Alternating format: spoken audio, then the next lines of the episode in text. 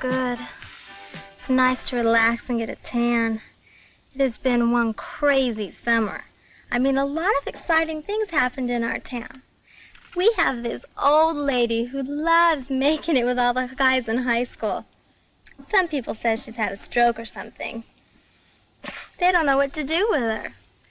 My dad says, who cares as long as everybody's having fun? I guess he's right. Who cares? But you know, I heard she really didn't have a stroke. In fact, my friend Mark told me what really happened. And it's got to be the strangest story I've ever heard. feel refreshed. Do you feel rejuvenated? No, Oh, okay. actually, Just I'm refreshed. actually pretty tired. Oh, So tired, so tired of all these Star Wars. I've really been blasting my brain for like the two past two weeks, just trying to get through three, three little films called the prequels. have you made it through episode two? No, uh, every time it's every time I stop it, like if I'm only halfway through, it's like uh, you know Zeno's. I think it's Zeno's paradox, where it's like you move, but no matter how much you move, you're still halfway to like the thing you're moving towards. Right. Um, that's basically episode two at this point. I can watch it for its entire running time of two and a half hours, but no matter when I stop it, it's still going to be in the middle. I remember when they released the Star Wars movies on Blu ray, I was like, I'm going to watch all the movies. So I watched episode one and I was like, this was dumb. It's dumb, but there's some good ideas and like in it. Like the, the Right. the basic plot outline is fine. Right. So then I watched episode two, except I never made it all the way through. Did you ever finish it? Like I saw it when it came out, like more Right. than once, but I have not finished it since then. No. I fell asleep when it came when I saw it in the theater. like, and I've never been able to. I've I've seen the end, like because I fell asleep and woke up and they were and making all the Jedi's fight in a big arena, and I was like, "What is happening?" I, finished, I, I was like, when I fell asleep, we saw a little baby Boba Fett. what, what's been going on? And really, there's nothing. It's mostly just uh, Chris Chris Hans whatever his name Christensen uh, Hay- Hayden Christensen. Hayden Christensen and uh, Natalie Portman just rolling around in a CGI field, getting ready to fuck. Lots of him whining, and uh, like it's just I know there's a point apparently where he goes back to Tatooine and kills a bunch of sand people, yeah. Uh, but I will probably never see that. I'll say like I think when it came out, I had a positive response to it, and I think I was just wrapped up in the hype, sure. uh, and I was like, "Oh, cool," but I don't know that I actually.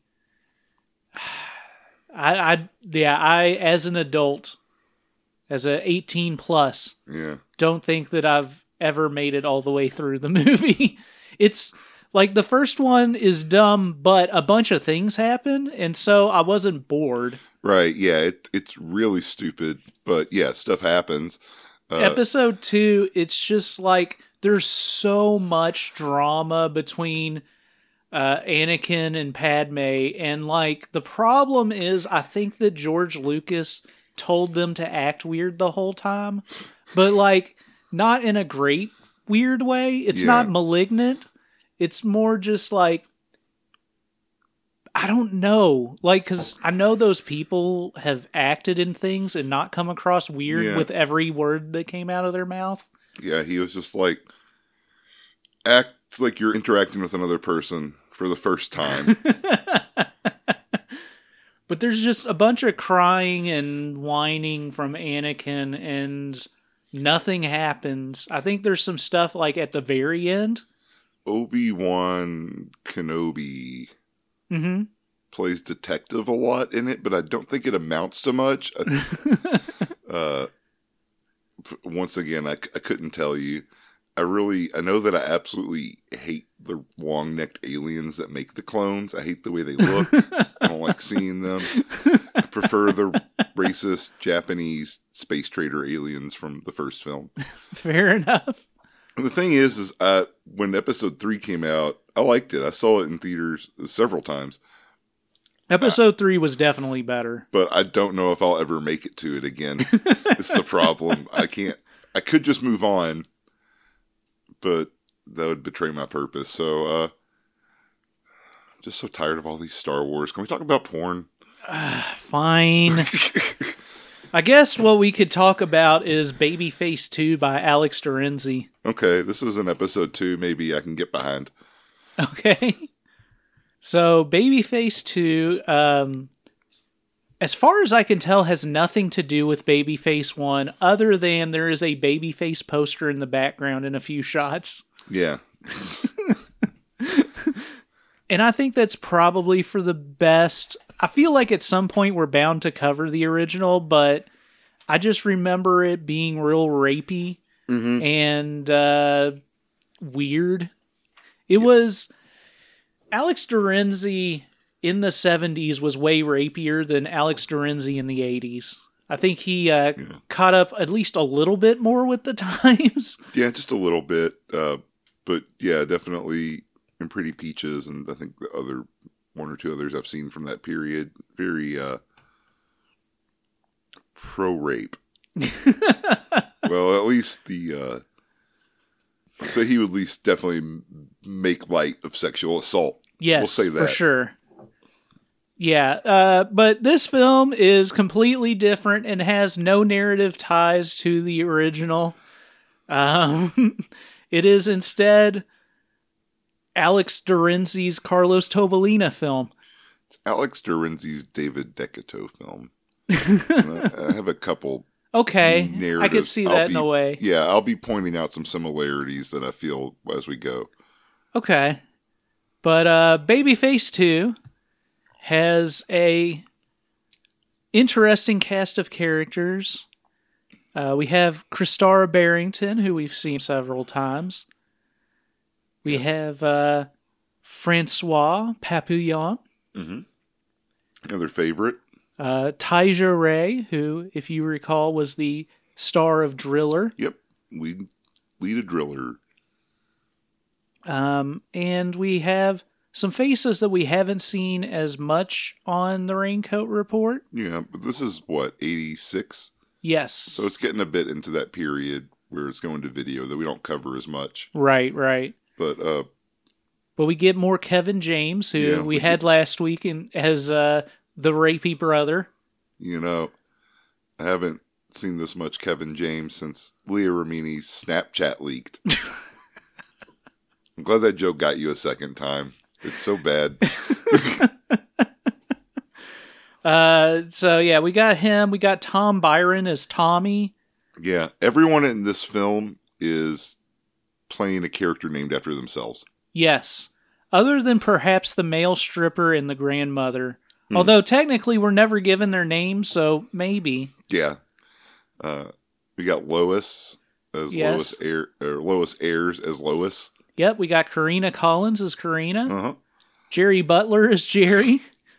Uh, Christara Barrington as Christara. Uh, Stacey Donovan as Stacy.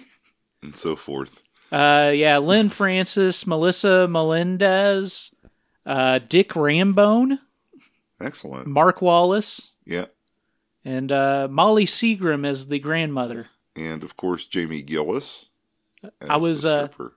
Yes, I was I was dancing around it, but I was uh, I was coming back around to it. Okay, well, delete that part. Dance all you want. So yeah, as you said, Jamie Gillis is the stripper. I don't know where it was going. I'm sorry. It's Uh, fine. I didn't I didn't really have the You you the landing in mind. Okay. I just was I was going to find my way there one way or another. I like to be kind of like I just like to throw like a bomb. But yes, Jamie Gillis is the stripper, but uh he has quite an effect on people as we will see. All right, anything else you want to say before we get started on Babyface 2?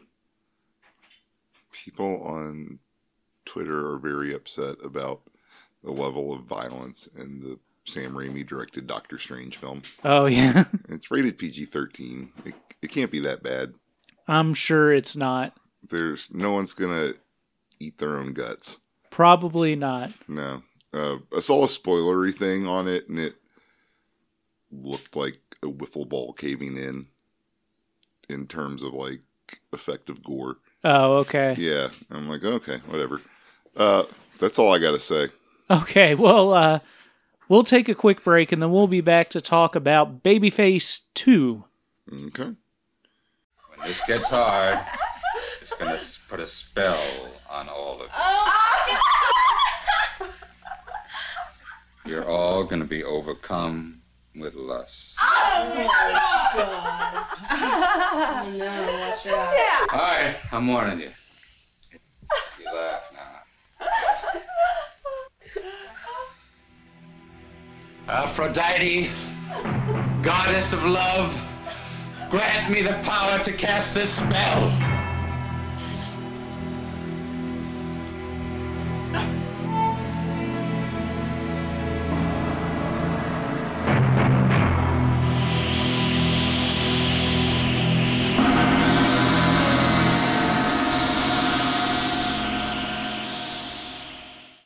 When did you learn to separate fact from fiction? I still struggle day to day. Um, I thought last week when we watched, watched Anthropophagus that it was real. that must have been tough. Yeah. It was as boring as real life for Yeah. a lot of it. So it was tough to stay awake. I'll tell you that.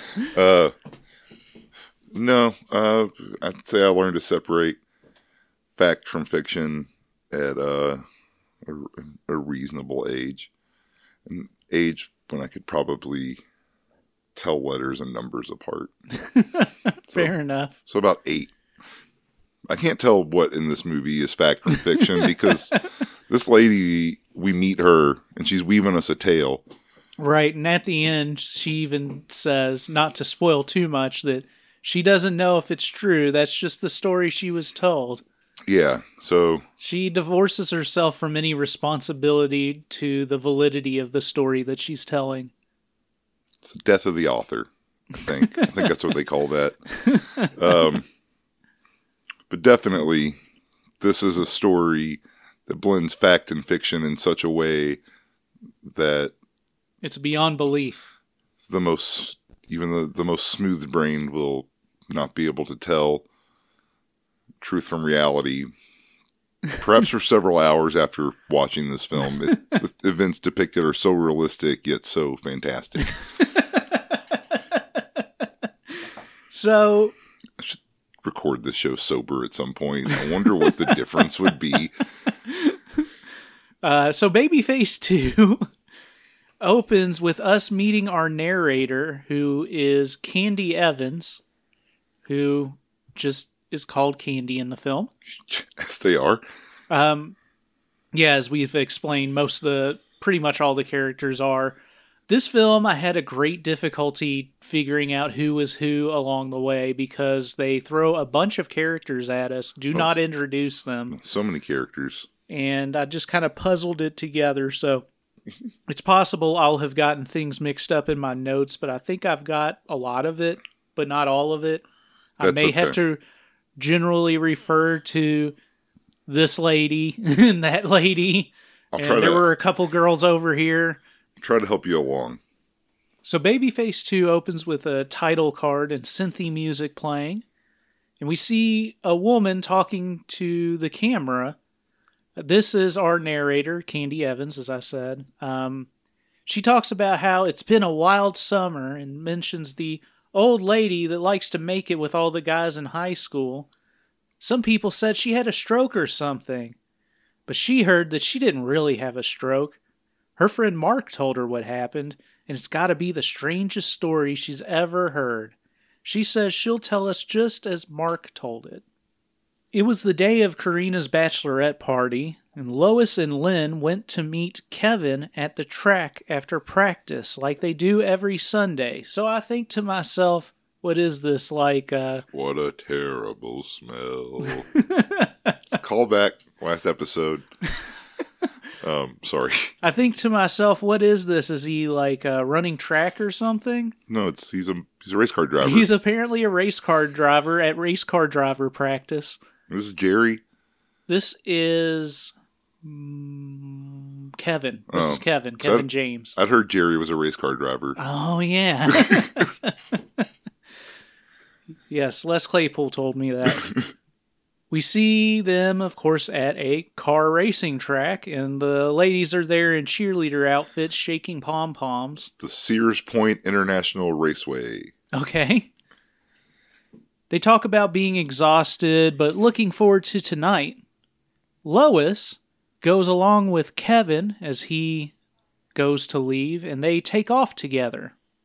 We see the car pull up at the waterfront, and Lois says she wants Kevin to buy her a boat. He says that she can have anything she wants if she keeps this up, as we look down to her stroking his cock.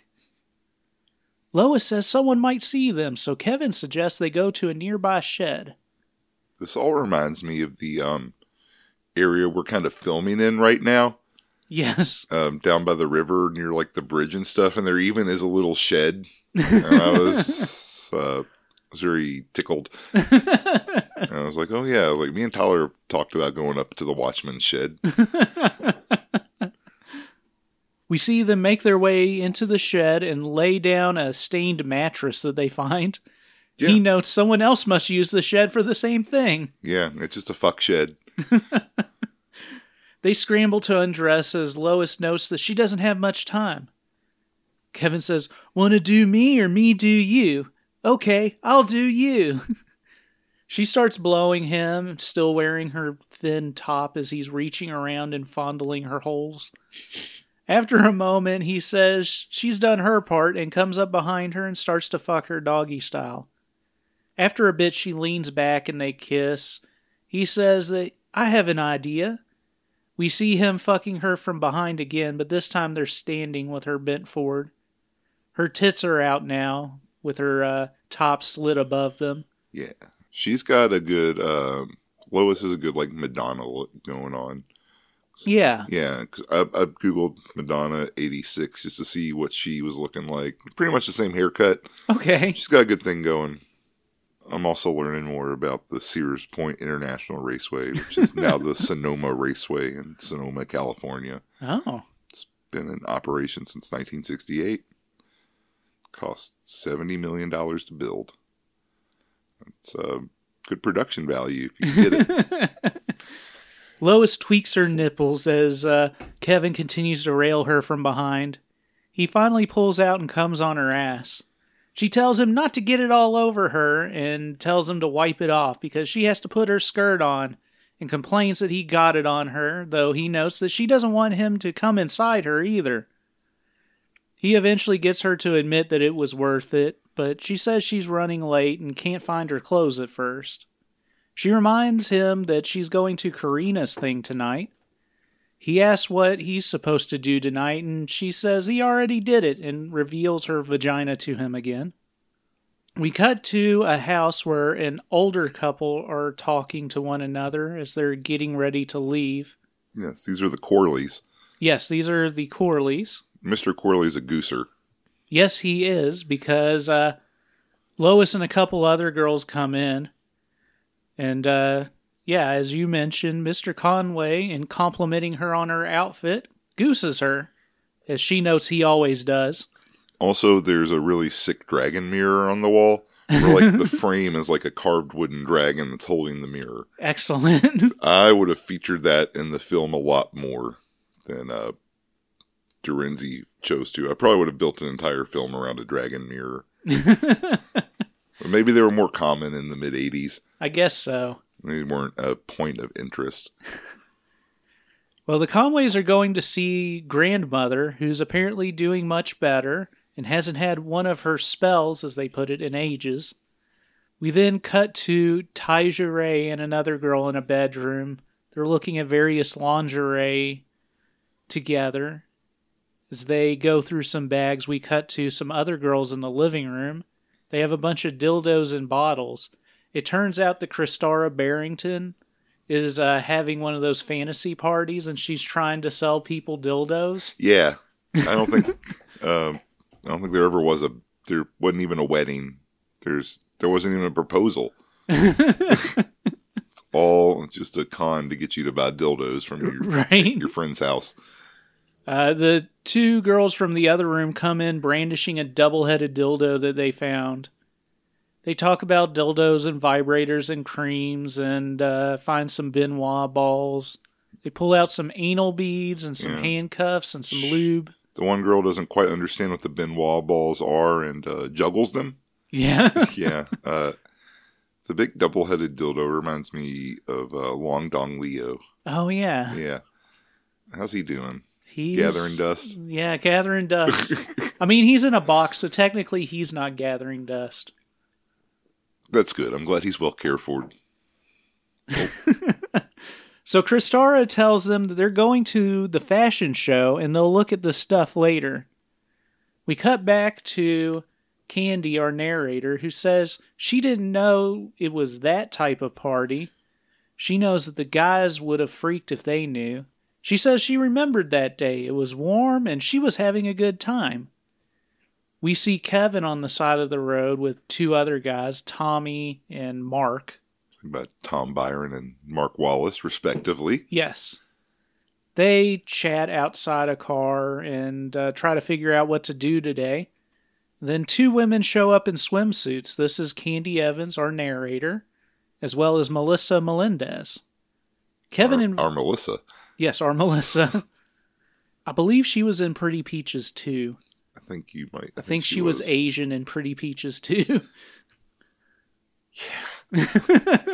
Uh, yeah, yeah. Was she like? uh She was someone's like kind of like was it like Ron Jeremy's like assistant or someone? She he was like Something, something like, like, that. It's like we kill all the white men or Yeah. some, something very like Fu Manchu esque. right? so, um, the guys talk them into joining them for a swim. The girls ask him what he's going to tell Lois, and he reminds them that, well, she's at a party tonight. Apparently, Mark decides not to come with them, so it's Tommy and Mark. yeah, who, Mark's got to do homework. yeah, Mark's got to do homework. So it's uh, Tommy and Kevin who uh, decide to spend some time with the babes. We cut to Lois, who's using a massager on her arm and neck. Then she looks around and makes sure nobody's coming and starts to press it up against her crotch uh, Yeah. over her dress. She was all sore from getting fucked on that dirty old mattress. Right? she had a fucking spring stuck in her back. Yeah, the whole time. really, really fucking her up. Not anymore. Some girls start looking at edible panties and some flavored pasties. Uh, there's some girls chasing each other around with dildos and such. Two of the girls mime fucking a third one with the giant dildo on a bed. I will say this film um, passes the uh, the Bechdel test. I guess you're right. They have like conversations about the sex toys that don't involve men at all. Um, No. They just have goofy girl fun. They all have names. Yeah. It passes it. It's not a high bar, but I was thinking that when I was watching it. I was like, this is just like watching these ladies have a fantasy party. Yeah. It's Yeah. kind of fun. We cut to Lois with another girl playing with the vibrator in another room. Then we cut back to Kevin and Tommy, who are with uh, the two girls in a fancy waterfall hot tub. They choose to climb up the waterfall steps instead of the safe carven steps. right? I was very worried someone was going to fall and hit their head. I was very concerned about safety on the set. They laugh and splash around. Um, Tommy says that this is Kevin's last fling before he goes to the army. And uh, then mentions he wants to fuck the girl that he's there with. He's not going to the army. She's not going to fuck you. right? So Kevin and Melissa take off together, and uh, Tommy with Candy starts to uh, make out. M- Melissa lays down in a pool chair, and uh, Kevin starts to go down on her. Candy starts to blow Tommy as he's sitting on the side of the hot tub. And at some point during this scene, a reggae jam starts up. a very soft, uh, very soft skank to uh, accompany the proceedings. Kevin continues to go down on Melissa as Tommy is fingering and licking Candy's vagina. We go back and forth between the couples and see Tommy fucking Candy from behind as they stand in front of the waterfall leaning on it. She asks about what Kevin and Melissa are doing over there. Tommy says they're screwing, and Candy says, no, well, maybe. Then she says that she bets they're not having as much fun as we are. We cut to Kevin fingering Melissa as she moans super hard. We get some standing doggy uh, with Tommy and Candy. Tommy eventually pulls out and comes on Candy's ass, and they kiss, and uh, he mentions he's weak in the knees. Candy says she's glad Tommy isn't going into the army, and Tommy notes neither is Kevin. We cut to our narrator, uh, Candy, again, who notes that Tommy was so much fun. She says that Mark didn't come with them that day. He wanted to find out what the girls were doing. So we cut to Mark watching the girls through the window as they're having their party. Apparently, like, they went to this fashion show and came back or something. I don't know. I'm not sure, but um, yes, Mark's a pervert. One of the girls is watching porn tapes laying on the floor and seems to be, at first at least, watching Ball Busters. Lois is on the couch playing with herself. The girl on the floor calls out to Christara asking if she has any more of those tapes. Lynn walks up to the house and sees Mark watching the girls from outside and tells him to get lost. And then another woman shows up, I don't remember who this is, and asks everybody if they know why they're here. They say Karina's getting married to Jerry. They talk about giving Karina a great night. So they blindfold Karina, spin her around, and then they bring out a big novelty cake. They knock on the cake asking if anyone's home. And then they open it up, and it's Jamie Gillis in a dirty white shirt Yes. His boxers. He's holding a cigar and a beer. He's got a five o'clock shadow. Uh, he just kind of seemingly just drunkenly bobs around and is Yeah. kind of slurring his words. And Yeah. Standards for male strippers were a lot lower before Magic Mike. You know? well, Magic Mike can't do this. He's not really magic, is he? No, not like Jamie Gillis. Yeah. As we are soon to learn, he's a powerful, powerful sorcerer. They ask if he's going to strip for them, and he says, That's why I'm here. He's trashed and seems to be half assing everything. He pulls his boxers into his crack to show his ass. He starts to playfully thrust, and eventually he's kind of winning over the crowd with all of this. He then shows off his nipples individually and then together. there is a poster for Babyface on the wall in the background. This is when I noticed it. Um, he rolls onto the floor and pulls his boxers tight in his ass crack again, and uh, they ask him to take them off, and he says that he's got to do his floor work. One girl shouts out that she thinks Karina would like it if he got hard. He asks for some encouragement from the girls. He then warns them if he gets this thing hard, it's gonna put a spell on them. It's lust, the most powerful force in the universe. He repeats this and warns them. Then he says, Aphrodite, the goddess of love, grant me the power to cast the spell. The lights start flashing and he pulls out his hard cock. The girls all start to writhe around and play with themselves and strip down. Yes. There is a wind blowing sound effect. that covers a large portion of the rest of this film Yes. and is infuriating. No, it's fine. there's wind. Um, there's flashing lights. There's goblin music. yes, there is goblin music. And what could be wrong with that? Uh, this is the part of the film where it gets a little David Decatoish. At this Okay, point, yeah. they've re- they've unleashed uh, an ancient evil similar to uh, sorority babes at the slime bowl. Blah blah blah. Oh yeah, yeah. Um, it's also little nightmare sisters. They're Yeah. cha- they're changing. They're Yeah. becoming creatures of lust. right. uh, It's a tenuous connection, but it's a connection I'm going to cling to. Okay, fair enough. We get some shots of Jamie from below as he's stroking his cock sticking through his boxers. Lynn opens up the door and lets Mark in. Jamie starts cackling like a madman, and Karina creeps closer and starts to blow him. Yeah, the, his laughter echoes pretty often. Yes. It's beautiful. Uh, there's a shot where I believe it's Christara Barrington. Her pussy is like lit uh, specifically, and it rem- kind of like uh, how Anjelica Huston is in the Addams Family movie. like everything around it's like kind of like a bit more shadowy, but there's like a light that's just focused on that for like a shot or two, and it's uh, it's great. Well, Christara starts to fuck herself with a candle. Oh yes, yes. And Mark sits down on a chair and starts to unbuckle his pants, and uh, we see a girl riding him. Other girls are licking and caressing one another. We get a bunch of Jamie laughing, and some is like pitch shifted down, so it's like really low. Yeah. But uh, Karina is working his cock and licking his balls. More sucking and fucking around the room.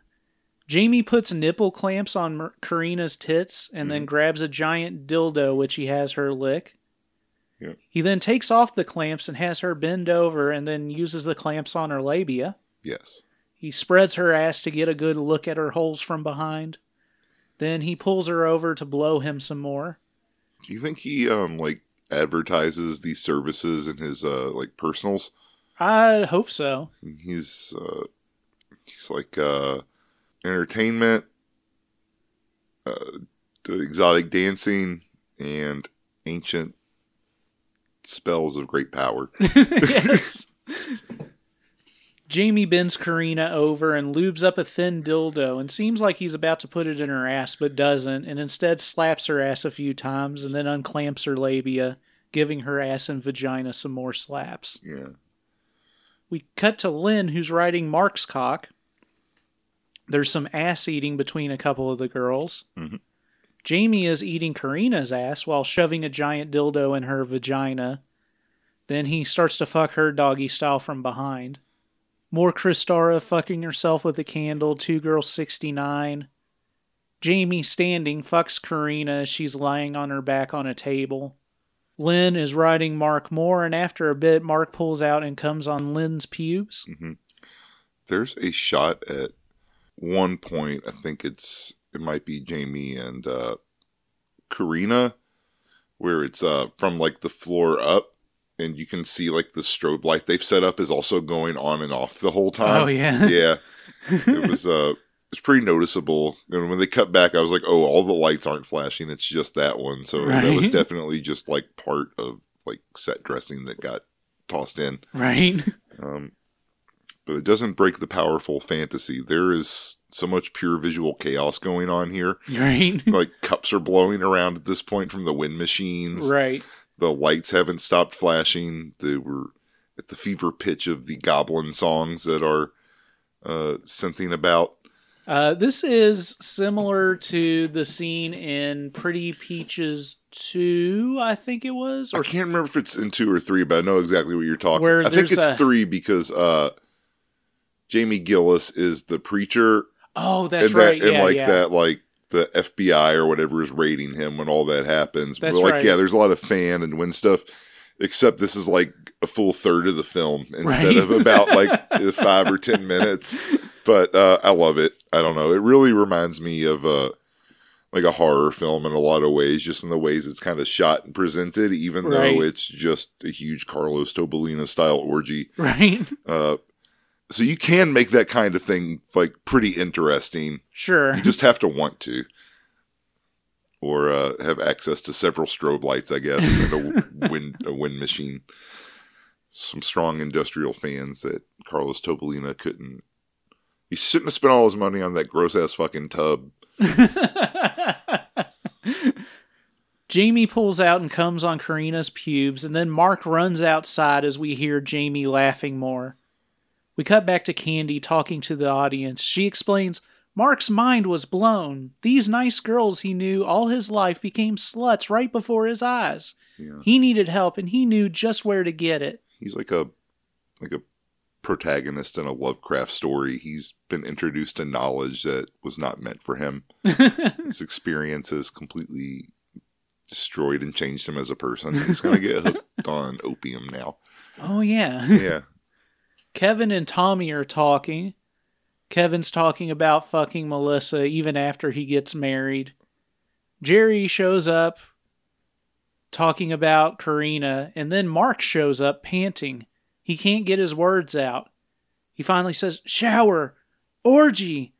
Jerry asks, Where's the orgy? He says, At the shower. Jerry's like, That's where my girl's at. So uh, Mark says they need to get the guys, and we cut to a bunch of guys showing up at the house that the orgy's at um, outside. One of them gets snatched immediately and pulled into the party while he's walking behind everybody else so they don't notice. The rest of the guys are confused, but they end up making their way in. We see Jerry first inside, and he asks Karina what she's doing as she's getting prone boned by Jamie Gillis. Yeah. They're all they're now all victims of the sorcerer. But also, Christara is pulling Jerry's face into her vagina. Another girl starts to blow Jerry. Lois and Christara are fingering themselves on the floor, and then they throw themselves at the guys as they show up. Jamie is still fucking Karina, and Lois is riding Mark. Christara is riding Kevin, and then we see her blowing Kevin.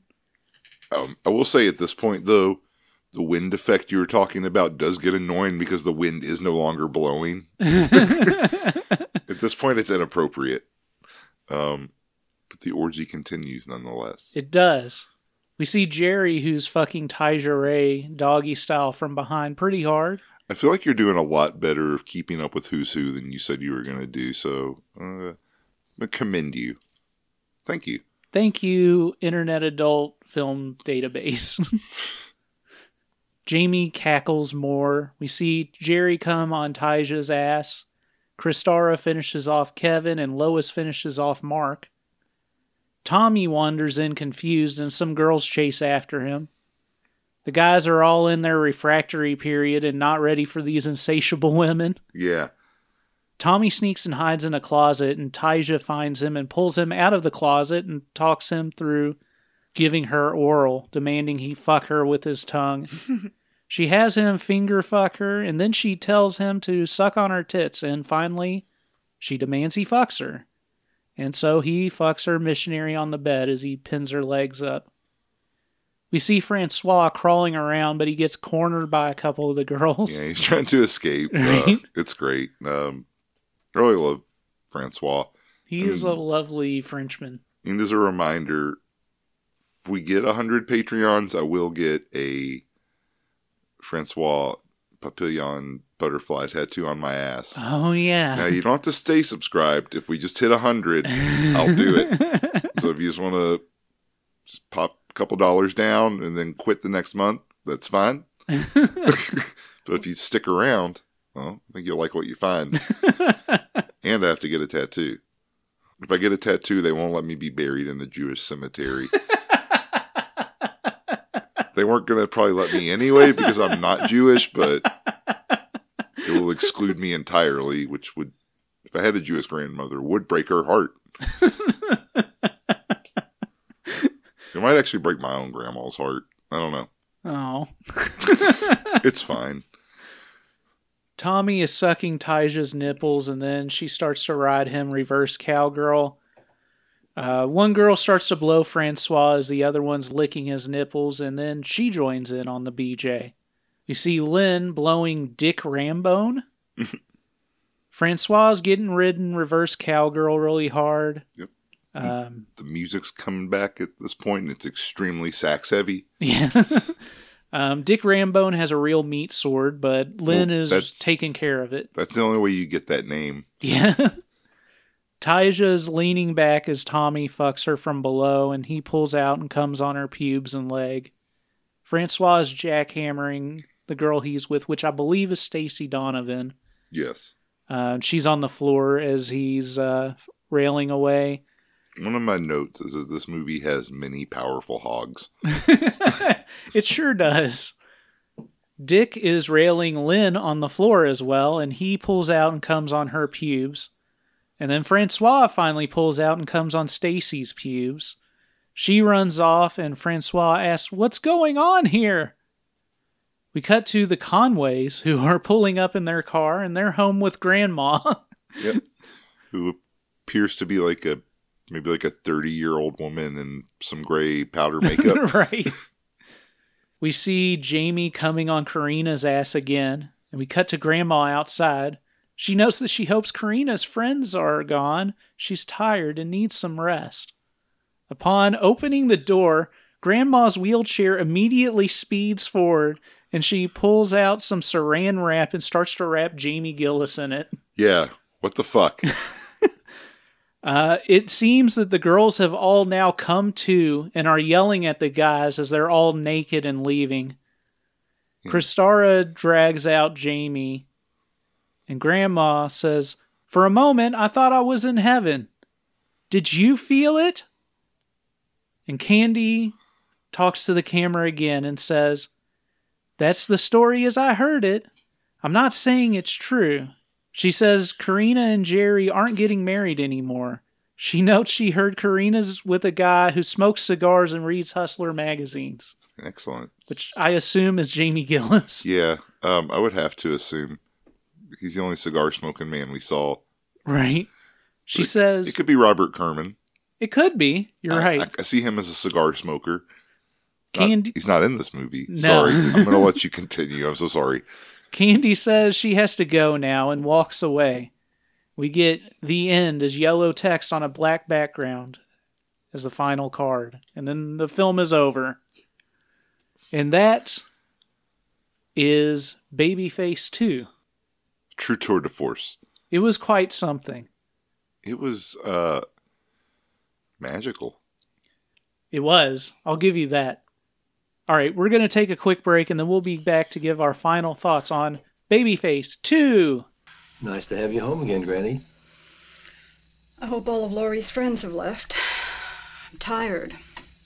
I need my rest. Well, you'll have your own room, and you'll be very comfortable. See if we can get you in here.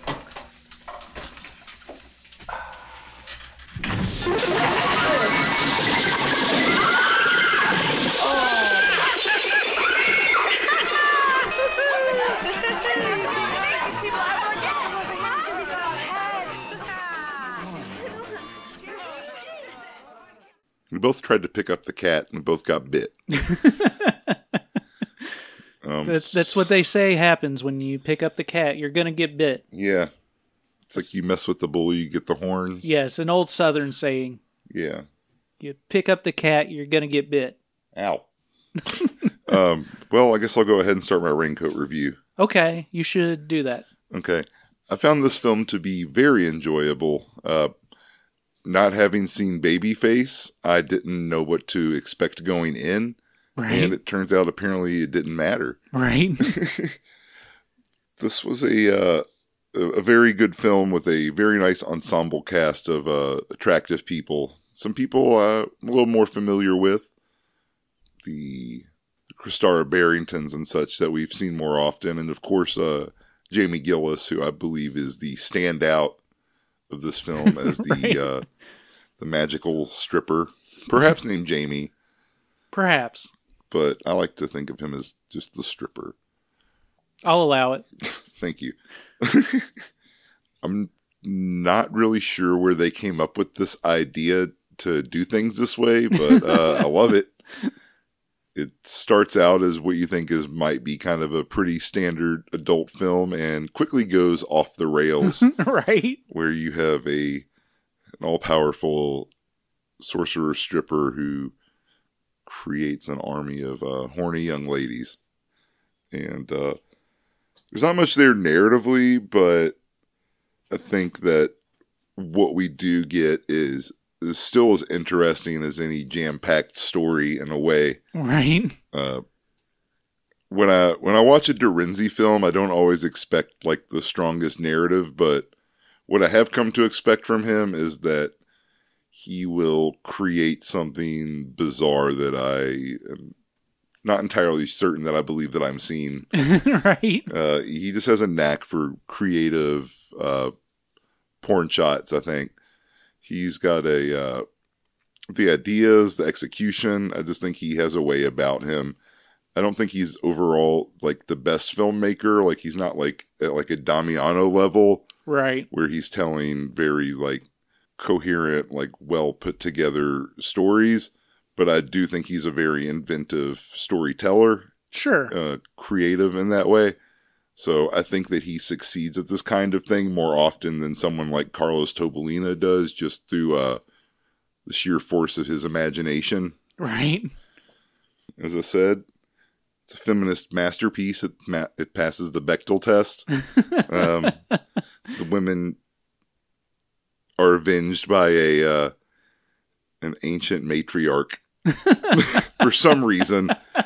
That ending is very bizarre. Right. Uh, it reminds me of uh, something like about like maybe like the Japanese cinema or like Asian cinema, or like there's like a sudden badass old grandma who Yeah. will show up often. Uh, but there was no explanation for this at all. Right. Uh, beyond that, I really enjoyed it, and I think that this is a uh, call it a, a gem of the the late golden age, that period uh, from like probably about like eighty four to like 86 87 or so before Right. like video completely took over because this is shot on film Yes. um it looks nice Uh, Yeah. but I would put this up next to stuff like Too Naughty to Say No or the Pretty Peaches sequels as strong entries from that point in the uh, in the film cycle. yeah. Something worth checking out. I would give it. I'm gonna give it a good three and a half stars. I feel like there might not be enough there narratively to carry everybody through, but if you're able to just appreciate when things get really uh, wacky and chaotic, then I think there's something there for you. Like it, it's just fun at the end of the day. Yeah. It's fun, brainless porn, a lot of attractive people, some uh, some good music, some uh, creatively shot, interesting sex. Uh, what say you, boss? I say similar things. Uh, You always do. yeah, for the most part. Yeah, we share a brain. Oh yeah, we've swapped them back and forth too many times. Yeah, Our brains have come become mixed together into one we have harnessed the, malfunctioning goop. we've harnessed the power of the third mind.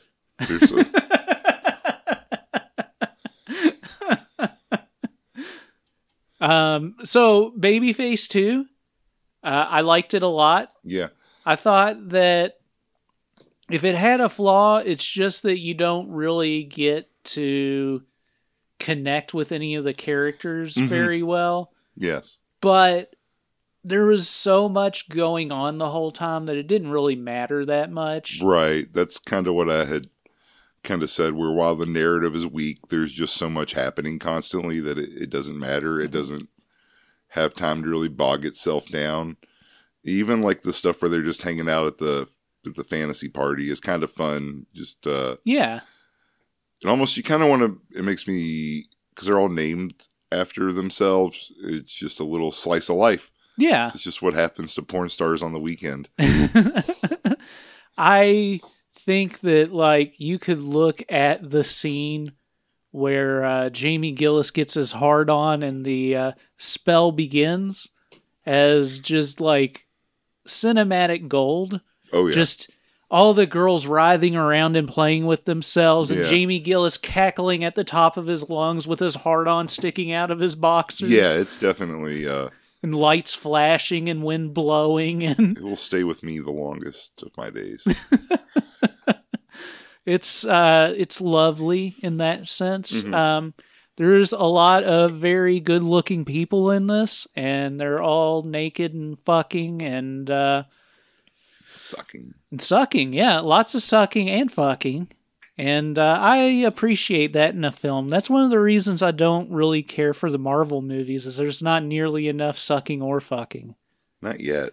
not yet we're working on it Petition. I did a, started a WhiteHouse.gov petition to get Axel Braun put on the like main Marvel team. so we're gonna take care of that. yes thank god Yeah. But uh, in the meantime, we have things to look back on, like Babyface 2, that gives us plenty of sucking and fucking, Yeah. and uh, some real wild swings with the story that ultimately I think pay off. Mm-hmm.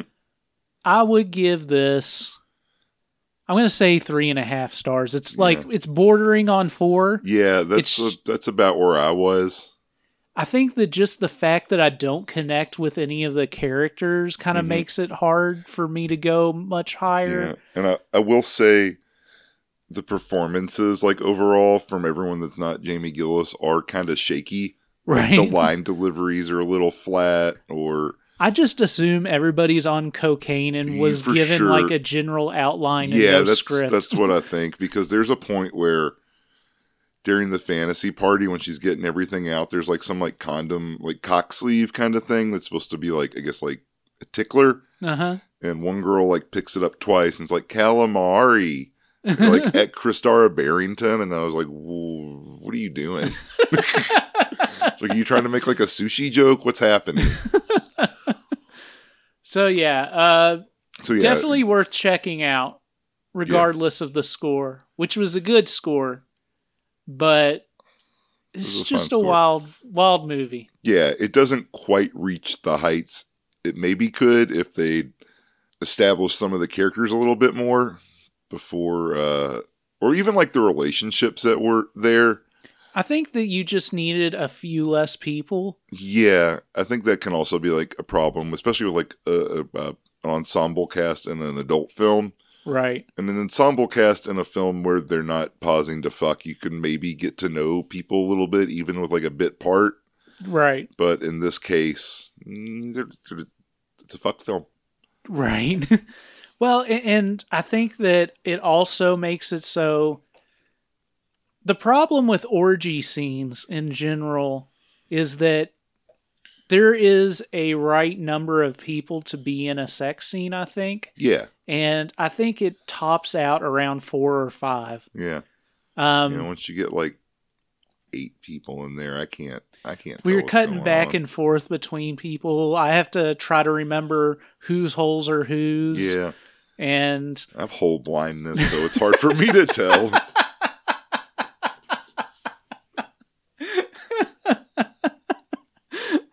So, but if you have so many people in the sex scene, you keep going back and forth. You don't really get to spend quality time with any of the sex. And if you do spend quality time with any of the sex, then that means that the scene has gone on way too long. hmm So it's a it's a damned if you do period situation, I guess. Yeah, But uh, also, I could say that like once you go from two people to three or four, it might actually enhance the scene, yeah. uh, just to kind of ch- change things up a little bit. Too many chefs. Too many chefs. Now, if it was like a bukkake scene, Yeah, that's different that's different. because you have the focus on the one girl Yeah, or a gangbang. Also, yes, a gangbang. Yes, you just need a focal point. I think. you need a hero for your story. Yeah, you, orgy needs a hero. Uh, okay, so speaking of heroes, our heroes are the people that follow our Patreon at patreon.com slash raincoat report. Uh, which again you can't search for, you have to go to the address. Yes. But uh, this week we've got Pornhub Roulette coming Friday. Yes. Uh, and uh, we will be shaken to our cores, I'm sure, as we usually are. I'm gonna say it's, it's coming out. It's still May. It's halfway to Halloween, so prepare to be affrighted. I yeah, I have no idea what Jeremy's got up his sleeves, and he has no idea what I have up mine. So uh, this will be interesting. Got muscles up my sleeves. Ah. Ah. Uh, follow us on Instagram and Twitter at Raincoat Report. Rate, review, and subscribe to our podcast and raincoatreport at gmail.com if you want to email us. yeah, or you can send us. Uh, you know what? Send us your your your questions. Send us your Q and A's. What do you want to know about us? Oh, yeah, next week is episode 100 of the Raincoat Report. We are. Uh, 100 is going to be very important, but I think episode 101, we're going to get back to basics. I would like to answer some fan questions if we could get some Okay. for Raincoat 101. we'll tell the story of how me and Boss met. We'll answer your questions, and if there's time left over, we'll cover a film. Yeah, we'll see what happens. Are you making hand job motions at me? Uh, no, it's more like a pepper grinder. Okay. I want some pepper. Uh, well, if you're gonna get pepper, don't forget your raincoat. Oh, that's terrible. That's terrible. I was waiting for you to save us. By Aphrodite, I command thee, do not forget thy raincoat. Well, that's the story. And I'm not saying if it's true or not, but that's the way it was told to me. Anyway, I heard Karina's not getting married to Jerry. And I heard she's been going out with this older guy who smokes cigars and gets off on Hustler magazine. anyway, I've got to go now. I hope you like the story. Bye.